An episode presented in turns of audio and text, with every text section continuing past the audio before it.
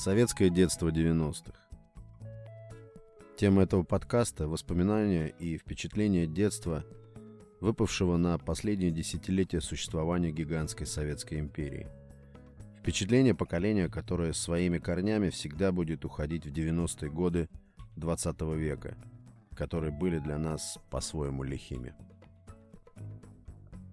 Олимпийский год рождения или около, ранние миллениалы. Мы не знали политики, но красный цвет, флаг, пионерский галстук или просто красный цвет был особенным для нас. Мы успели напитаться всей этой красной идеологией и с гордостью носили на груди октябрятский значок. И это было лучшим детством. Родители наши не знали, чем мы занимаемся. Они всегда работали. Детям своим мы не можем многого передать, потому что рассказы наши о детстве будут полны непонятных слов, каждый из которых — это история в истории. Каждое слово нужно отдельно объяснять, как слово из какого-то другого мира, неизвестного им мира. Многое опасно было, от чего даже сейчас у нас самих в жилах кровь стынет. И я не знаю, каким чудом мы оставались целыми. Шрамы, сколотые зубы не в счет. И на память у нас не останется ни единого видеофайла о наших проделках. А ведь кое-где камера точно пригодилась бы. Нас почти не контролировали. Жив – вот то обстоятельство, которое было определяющим. Жив – это все, что нужно было знать родителям о нас. Дому нужно было только показаться, показать, что жив. И самым страшным для нас наказанием было, когда родители говорили «будешь сидеть дома». Но ведь дом только для того, чтобы есть и спать. Сидеть дома хуже ничего не может быть, ничего. Когда за окном, когда вне дома столько всего интересного. Например, например, свалка или заброшенная стройка, где можно устроить шухер сторожу, заминировать чем-нибудь его сторожку, довести его до иступления так, что он помчит за тобой с дубиной, а тебе все, что останется, это удирать, скакать через бетонные блоки, перепрыгивать траншеи, вспрыгивать на забор, аккуратно и быстро перебираться через колючую проволоку на заборе. Потом через годы мы с улыбкой иронии услышим, что это зовется красивым словом паркур. Лезешь через этот забор, чтобы, не дай бог, не пропороть что-нибудь из одежды, чтобы слинять от рассверепевшего сторожа. А одежду испортить боишься не потому, что будешь, неважно, потом выглядеть в рваной одежде, а потому что дома влетит и нарвешься, скорее всего, на тот самый страшный домашний арест, избави бог. Сторожа, какие-то страшные злые мужики, их крики «убью», их погони, угрозы. Эта опасность почему-то очень нас увлекала всегда. В этих погонях каждый раз чудом вырываясь, стараясь не оставлять в беде товарища, мы крепли. Всегда манили нас закрытые запрещенные территории, Табличка «Вход категорически воспрещен» на каких-нибудь воротах распаляла в нас жажду попасть за эти ворота, за этот забор во что бы то ни стало. Воображение не давало нам покоя. Чего мы хотели там увидеть? Мы не знали, но это был вызов. И прилежно сидя в школе, в спертом воздухе класса, под шорох мела и нудную речь учителя, мы разрабатывали в своих головах планы проникновения туда, куда вход категорически воспрещен. А что еще могло захватывать разум советского подростка 90-х, кроме свалок, заброшенных территорий, безжизненных заводов, каких-то куч из бетонных блоков, плит, бетонных колец, идеальных локаций для игры в прятки или казаки-разбойники, каких-то пустырей, крыши. Конечно, крыши. Это сейчас крыша опечатана. В нашем детстве крыша была такой же частью быта, как лестничная клетка или мусоропровод. Это сейчас про крышу можно забыть, она сейчас недоступна. Мы могли смотреть на город с крыши. Дворники гоняли нас оттуда, но мы все равно возвращались на крыши. Было дальше видно город, другие крыши. Район был виден будто на ладони. Люди внизу, муравьи. А если взобраться на парапет, отсюда еще лучше видно оказывается. И не так это страшно. Увязались как-то со старшими. Долго уговаривали их взять нас с собой. Идем. Входим в кусты, подходим к канализационному люку, коллектору. Они берут какую-то железяку вроде лома, подковыривают люк, переворачивают его. Открывается дыра под землю. Видим там лестницу. Где-то в глубине виднеется будто свет. Страшно. Но любопытно. Больше любопытно. Но и страшно, да. Спускаемся. Попадаем в теплый, уютный даже коридор. Виднеются повороты, какие-то развилки. Почти все тут под землей освещено. Трубы всюду. Пахнет горячей водой, изоляцией и стекловатой. Посмотрели наверх обратно. Слышим грохот люка. За нами закрыли. Идем куда-то. Старшие ведут. То вправо, то влево, то возвращаемся. Они теряют дорогу. Долго уже идем. Смотрим на них. Паниковать уже начинаем. Как отсюда выбираться? Старшие тоже как будто теряются уже. Вдруг видим, случайно замечаем, как в одном из этих коридоров с трубами маячит свет, как будто кто-то мотает фонарем на ходу. Затаились. Слышим ругань. Точно, это нас ищут уже. Мужики эти, которые как-то прознали про нас, которые нас ищут, сперва решили все тихо сделать, не спугнуть нас, схватить внезапно. Но мы обнаружили их раньше. Белеем от страха, от страха нечем дышать становится, и пускаемся бежать. Мы старших обгоняем, сталкиваемся друг с другом, узко. Оказавшись на разветвлении коридоров, не сговариваясь, разлетаемся в рассыпную, кто куда. Помогло. Ни звука теперь не слышно. Мотание фонаря тоже не видно вроде. Хочется домой. Но понимаем, что мы где-то под землей сейчас находимся. Где, неважно, лишь бы выбраться поскорее наверх. Внезапно натыкаемся на лестницу, такую же, как та, по какой спускались. Поднимаемся по ней. Упираемся в люк, пробуем открыть. Налегаем вдвоем руками, головами. Страх очень здорово сил прибавляет. Сдвигаем люк кое-как, вылезаем. А тут люди идут. Кто видит нас, в стороны шарахаются, потому что это пешеходная дорожка обычная. Тут уже на смех пробивает. Рвем, что есть мочи, куда глаза глядят. Оказалось, что под землей мы забрели очень далеко от той первой точки, за несколько кварталов. Вот это приключение. Все тогда стало ясно нам. По району можно перемещаться и под землей, по этим подземным коридорам. Главное было знать маршруты, чтобы оказываться там, где захочешь. Страшно только в первый раз это было. Потом мы уже как заправские диггеры шныряли по этим катакомбам туда-сюда и только посмеивались, глядя на тех, кто спускался впервые. Попадались также и рабочие с фонарями, вновь гонялись за нами, но мы легко уходили от преследования, потому что знали, все ходы и выходы уже лучше, чем они, и погони эти даже забавляли нас. Мы коллекционировали значки и марки. Значки прикалывали в специальные альбомы с поролоновыми страницами. Марки — эти шедевры дизайна с миниатюрными изображениями городов, животных или прославившихся людей, которые можно подолгу рассматривать, тоже аккуратно собирались в специальные альбомы для марок менее интеллигентными на первый взгляд, но не менее интересными и ценными были у кого-то коллекции из пустых заграничных пивных банок или сигаретных пачек. Можно попросить водителя туристического автобуса покопаться в салоне после иностранцев. И если повезет, можно отыскать новые шедевры для таких коллекций. Других способов ее пополнять не было просто, только так. И те, кому повезло, были счастливы, когда удавалось овладеть редким экземпляром пивной банки или сигаретной пачки. Такие коллекционеры радовались даже если находили смятую пивную банку. Это не было проблемой. Смятую банку было легко восстановить. Они делали так, что банка становилась как новая. Ее кропотливо реставрировали полностью, и потом она радовала глаз в ряду других таких же красочных экспонатов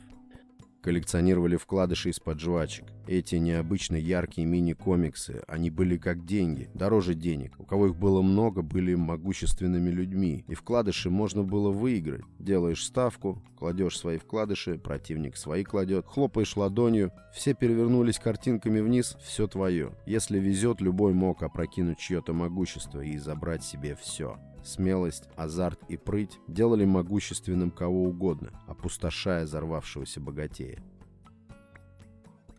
Мы собирали и сдавали стеклотару. Бутылки из-под пива, лимонада, молока, майонезные баночки. Большие банки не выбрасывались ни в коем случае. Все это складывалось, копилось, гремело по углам в квартире. Ждало своего времени. Все это потому, что часто сама бутылка, стекло, из-под того же лимонада по стоимости была дороже, чем ее содержимое. И вот однажды, когда количество бутылок становилось ощутимым, они укладывались в сумки, рюкзаки и с грохотом неслись в специальные пункты приема стеклотары. Но перед этим бутылки нужно было очистить от всяких этикет этикеток, потому что принимают в этих пунктах только чистую посуду. Поэтому приходилось долго и усердно под струей теплой воды соскабливать этикетки с бутылок. В пункте приема стеклотары эта звонкая посуда выставлялась в специальные пластиковые ящики. Большая круглая тетка порхала между своими ящиками, все бутылки тщательно пересматривала и выдавала потом за них живые деньги, монеты, а бывало и купюры даже, которые родители, если денег там оказывалось не особо много, великодушно отписывали нам. И это уже считалось заработанными деньгами, своими собственными. Куда тратить? Конечно, мороженое, пирожное, квас и тот же лимонад. сбор макулатуры, газеты, старые тетради, бумажная, картонная упаковка, вычитанные журналы. Все шло в ход. Всем этим добром также забивались сумки, рюкзаки. Все это тащилось также в специальные пункты. В этих пунктах имелись огромные напольные весы с двухсторонним циферблатом. Когда все это добро притащишь сюда, выставишь на эти весы, то так и хочется, чтобы стрелка показала как можно больше. За эти килограммы, десятки килограммов также платили деньги, либо давали дефицитные книги. Когда держишь в руках книгу, полученную в результате такой странной сделки, полкило бумаги, по сути, за твоей кровью и потом добытые 10 килограмм, нюхаешь ее новый переплет, листаешь слипшиеся свежие страницы, то кажется, что тебя где-то обманули. В школах проходили нешуточные совсем соревнования по сбору макулатуры. Самых усердных и проворных награждали благодарственным письмом или даже грамотой. Щеки краснели от гордости у тех, кто отличался в таких состязаниях, остальные завидовали. И это был всеобщий, веселый и полезный движ. Вот и дело-то все в том, что было в те времена много чего не просто общего, а именно всеобщего. Вот, к примеру, пионерия. Когда ты, просто октябренок, смотришь на этот алого цвета пионерский галстук на ком-то, то думаешь, что это особенные какие-то люди. Узелок на шее, два хвостика этого галстука в стороны и сзади треугольник. Так и смотришь вслед. Волей-неволей закрываешь глаза и начинаешь мечтать. Мечтать о том, что однажды из октябренка сделаешься пионером и тоже повяжешь себе на шею этот магический галстук. А пока рост позволяет смотреть на него лишь снизу и ждать заветного часа. Всегда чуть ли не вздрагивал, когда слышал слово «турслет». Мне безразлично, как определить слово «турслет» в Википедии. Для меня турслет — это ночь, запах хвои, треск огромного пионерского костра, как тот, который возвышается над звездой на пионерском значке, гитары, а после долгие до утра задушевные и честные разговоры в тесной плечом к плечу компании, созерцание перелива углей. Да, всеобщее. И ты не попадаешь в пионеры просто по достижении возраста. Ты должен вызреть. Ты должен был врасти в это звание. Ты должен, глядя на старших, изнывать от желания надеть однажды алый галстук. Мы были последними пионерами. В 91 году пионерия перестала существовать, но день, когда на моей шее был повязан пионерский галстук, однажды все-таки настал. Это было событие, которое по значимости, как тогда мне показалось, гораздо выше и дня рождения, и Нового года вместе взятых. Это было намного более волнительно и торжественно, потому что это было публичное обещание перед другими ребятами, перед товарищами, перед старшими товарищами. Клятва даже. Доведено все это было до степени события всей жизни, не меньше. Я стану пионером. И вот в этот день Ясным утром, это был конец мая, пионер-вожатые с крыльца школы зачитывали списки будущих пионеров. После этого мы должны были рассесться по автобусам и ехать к местам принятия в пионеры. И тут с одной девочкой случилась истерика. Вожатые не произнесли ее фамилии. Перед тем, как тебя внесут в эти списки, нужно было сдать зачеты. Там, помимо самого текста торжественной присяги, нужно было знать и сдать вожатым всякие теоретические положения. Все это было очень муторно. Нужно было что-то заучивать, даты, какие-то наставления, правила. И вот эта девочка якобы не сдала какой-то из этих зачетов. С ней был удар. Она рыдала, выла, умоляла принять ее в пионеры. Она падала на ступеньки крыльца к ногам вожатых. Вожатые краснели, глядя на нее, а она теряла рассудок. Она уже была вне себя, в нее будто вселился бес. Вся опухшая, задыхающаяся от всхлипов, она истошно вопила, чтобы ее тоже взяли. Мы стояли в оцепенении, глядели на нее, и я лично был рад тому, что моя фамилия прозвучала. В автобус девочку эту вносили на руках, она не могла сама передвигаться от этой своей истерики. Горе, это было горе натуральное. Двое вожатых, девушки постарше, шокированные, переглядывались, а потом сжалились над ней. Она замолкла в ту же секунду, когда ей сказали, что она тоже едет. Мне показалось тогда, что вожатые исключили ее из списков из-за личной неприязни. Так мне показалось тогда. То есть именно из-за какого-то чисто личностного мотива, а не потому, что она что-то там не сдала. Они имели такую власть, исключить кого-то из списков. Вот они этой властью и воспользовались. Но просто не ожидали таких последствий. Это пройдоха какой-нибудь, тотальный двоечник, который, допустим, вообще не понимает, для чего все это нужно, вся эта ваша пионерия, да, и школа сама. Когда его исключают, это для него не то, что не трагично, это это даже облегчение, избавление для него. Для этой же девчонки день, когда ее чуть было не лишили возможности быть частью вот этого всеобщего, стал черным, чуть ли не последним днем. Ее поведение очень нас всех впечатлило, она буквально чуть не сошла с ума. Даже потом, когда мы уже были пионерами, мы глядели на нее и не могли не вспоминать каждый раз это ее сумасшествие.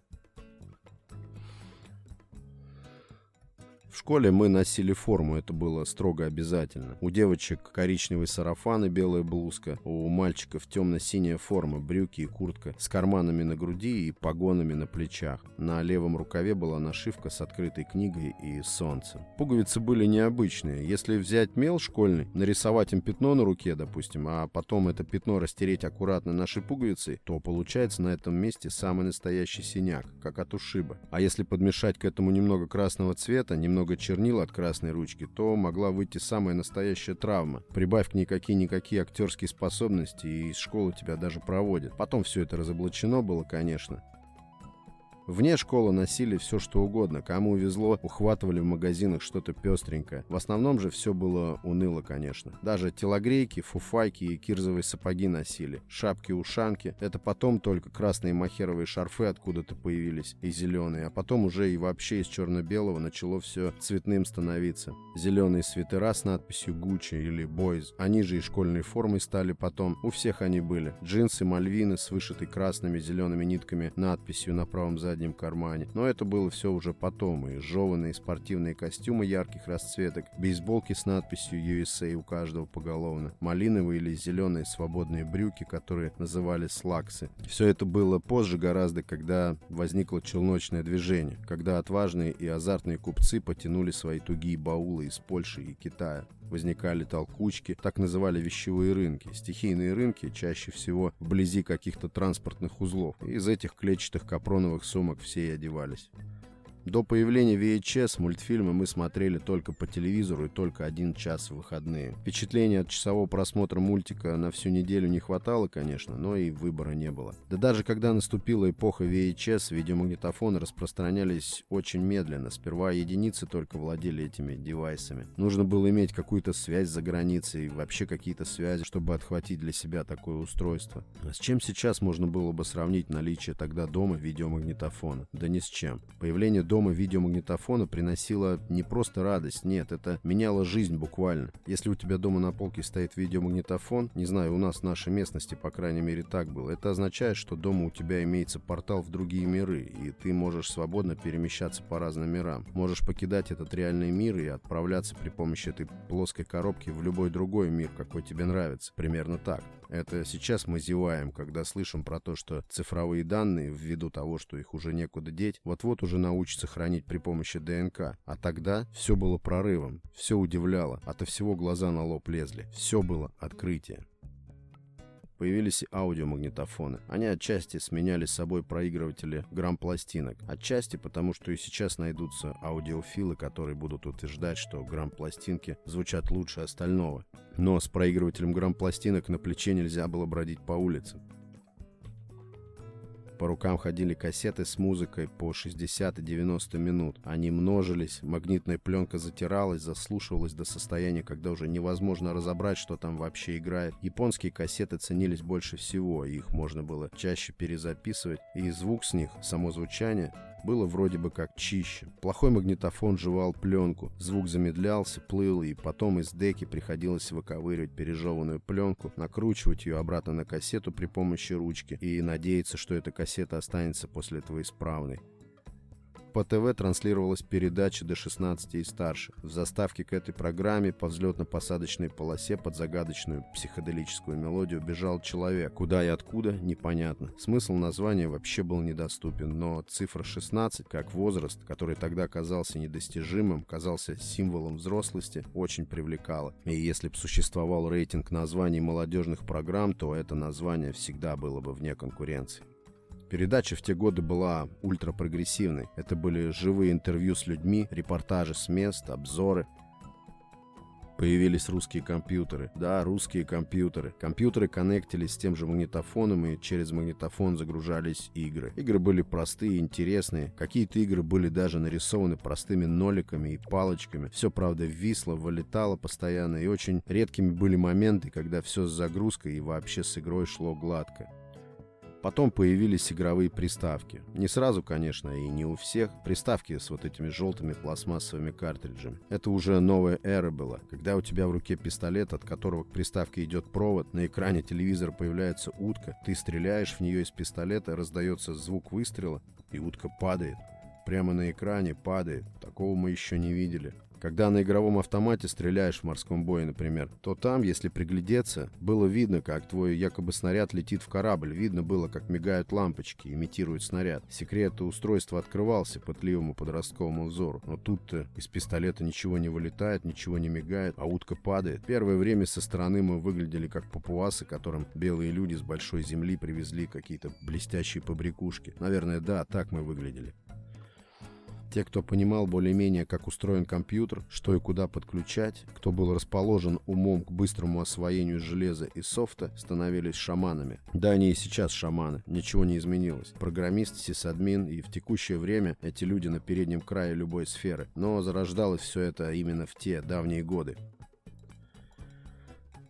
Локальные сети потом создавали. Ну как сети? Тянули в многоэтажке провода из окна в окно, дома устанавливали телеграфные ключи, вешали на стену таблицу с азбукой Морзе и, как могли, общались точками и тире. Такой вот был советский мессенджер на коленке, задолго до нашего нынешнего оптоволоконного и Wi-Fi комфорта футбол летом, в хоккей зимой. Мы играли прямо на проезжей части нашей улицы. Не было тогда потоков машин, и когда вдруг все-таки появлялась машина на дороге, мы неохотно расходились, убирали выставленные для игры ворота и пропускали ее. И водитель чувствовал себя неловко, ведь это он вторгался к нам, не наоборот.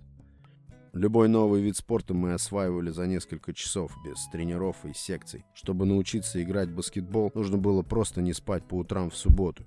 По телевизору по утрам в субботу транслировали игры NBA. Этих шоу из-за океана хватало для вдохновения, чтобы мчать на площадку, потом и бросать в кольцо со свисающей порванной сеткой все, что попадает под руки, потому что мяч баскетбольный был вещью дефицитной тогда. Играли даже в лапту.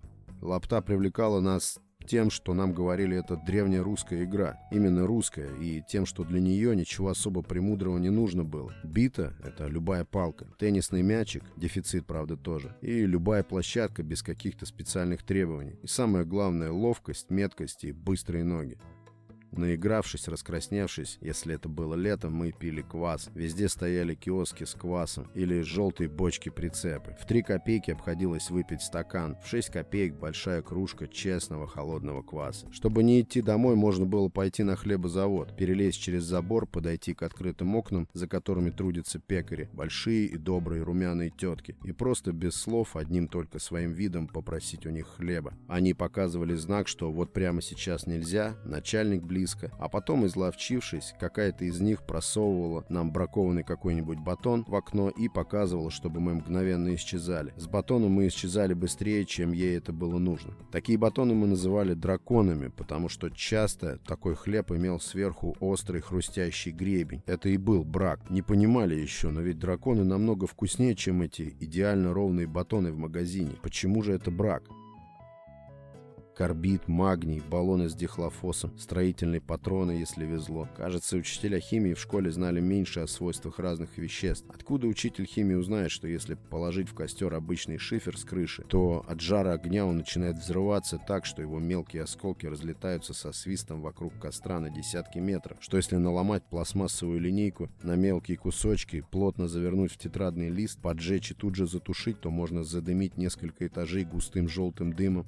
Война или войнушка, как мы говорили по детству, была самой, наверное, интересной игрой, и нужно было, чтобы все было предельно реалистично. И канонада тогда по округе стояла, как на каком-то полигоне. Делали пугачи, рогатки делали, которые лупили гайками и были настоящим холодным оружием, делали луки. Чтобы сделать ножичек, мы клали на железнодорожные рельсы 200 гвоздь, и после того, как поезд его расплющит, дотачивали будущий ножик об асфальт.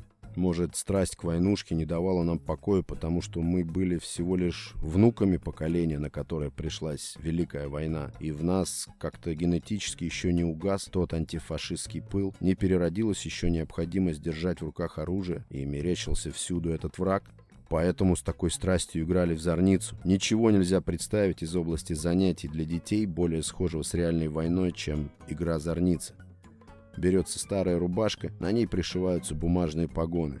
Создаются две команды, два лагеря, две противоборствующие стороны. У каждой есть флаг. Флаг этот прячется и охраняется. Задача команды — захватить флаг противника. А с погонами все просто. Если с тебя сорвали один погон, ты ранен. Если оба — убит. И начиналась настоящая битва. Где-то дикая, беспощадная, очень похожая на борьбу не на жизнь, а на смерть. С применением тактических хитростей. Трещали в этих боях рубахи. Бросались друг на друга противники, как на заклятых врагов. И почти всегда эти действия заходили гораздо дальше обычного спортивного азарта. Схватки за флаг, за вражеские погоны в твоей руке становились принципиальными и бескомпромиссными. В бою, даже в знакомом лице, в движениях нам мерещился настоящий фашист. Очень было горячо. И только после всего, ободранные, в ссадинах, подбитые, мы обнимались. Такие были тогда игры на свежем воздухе.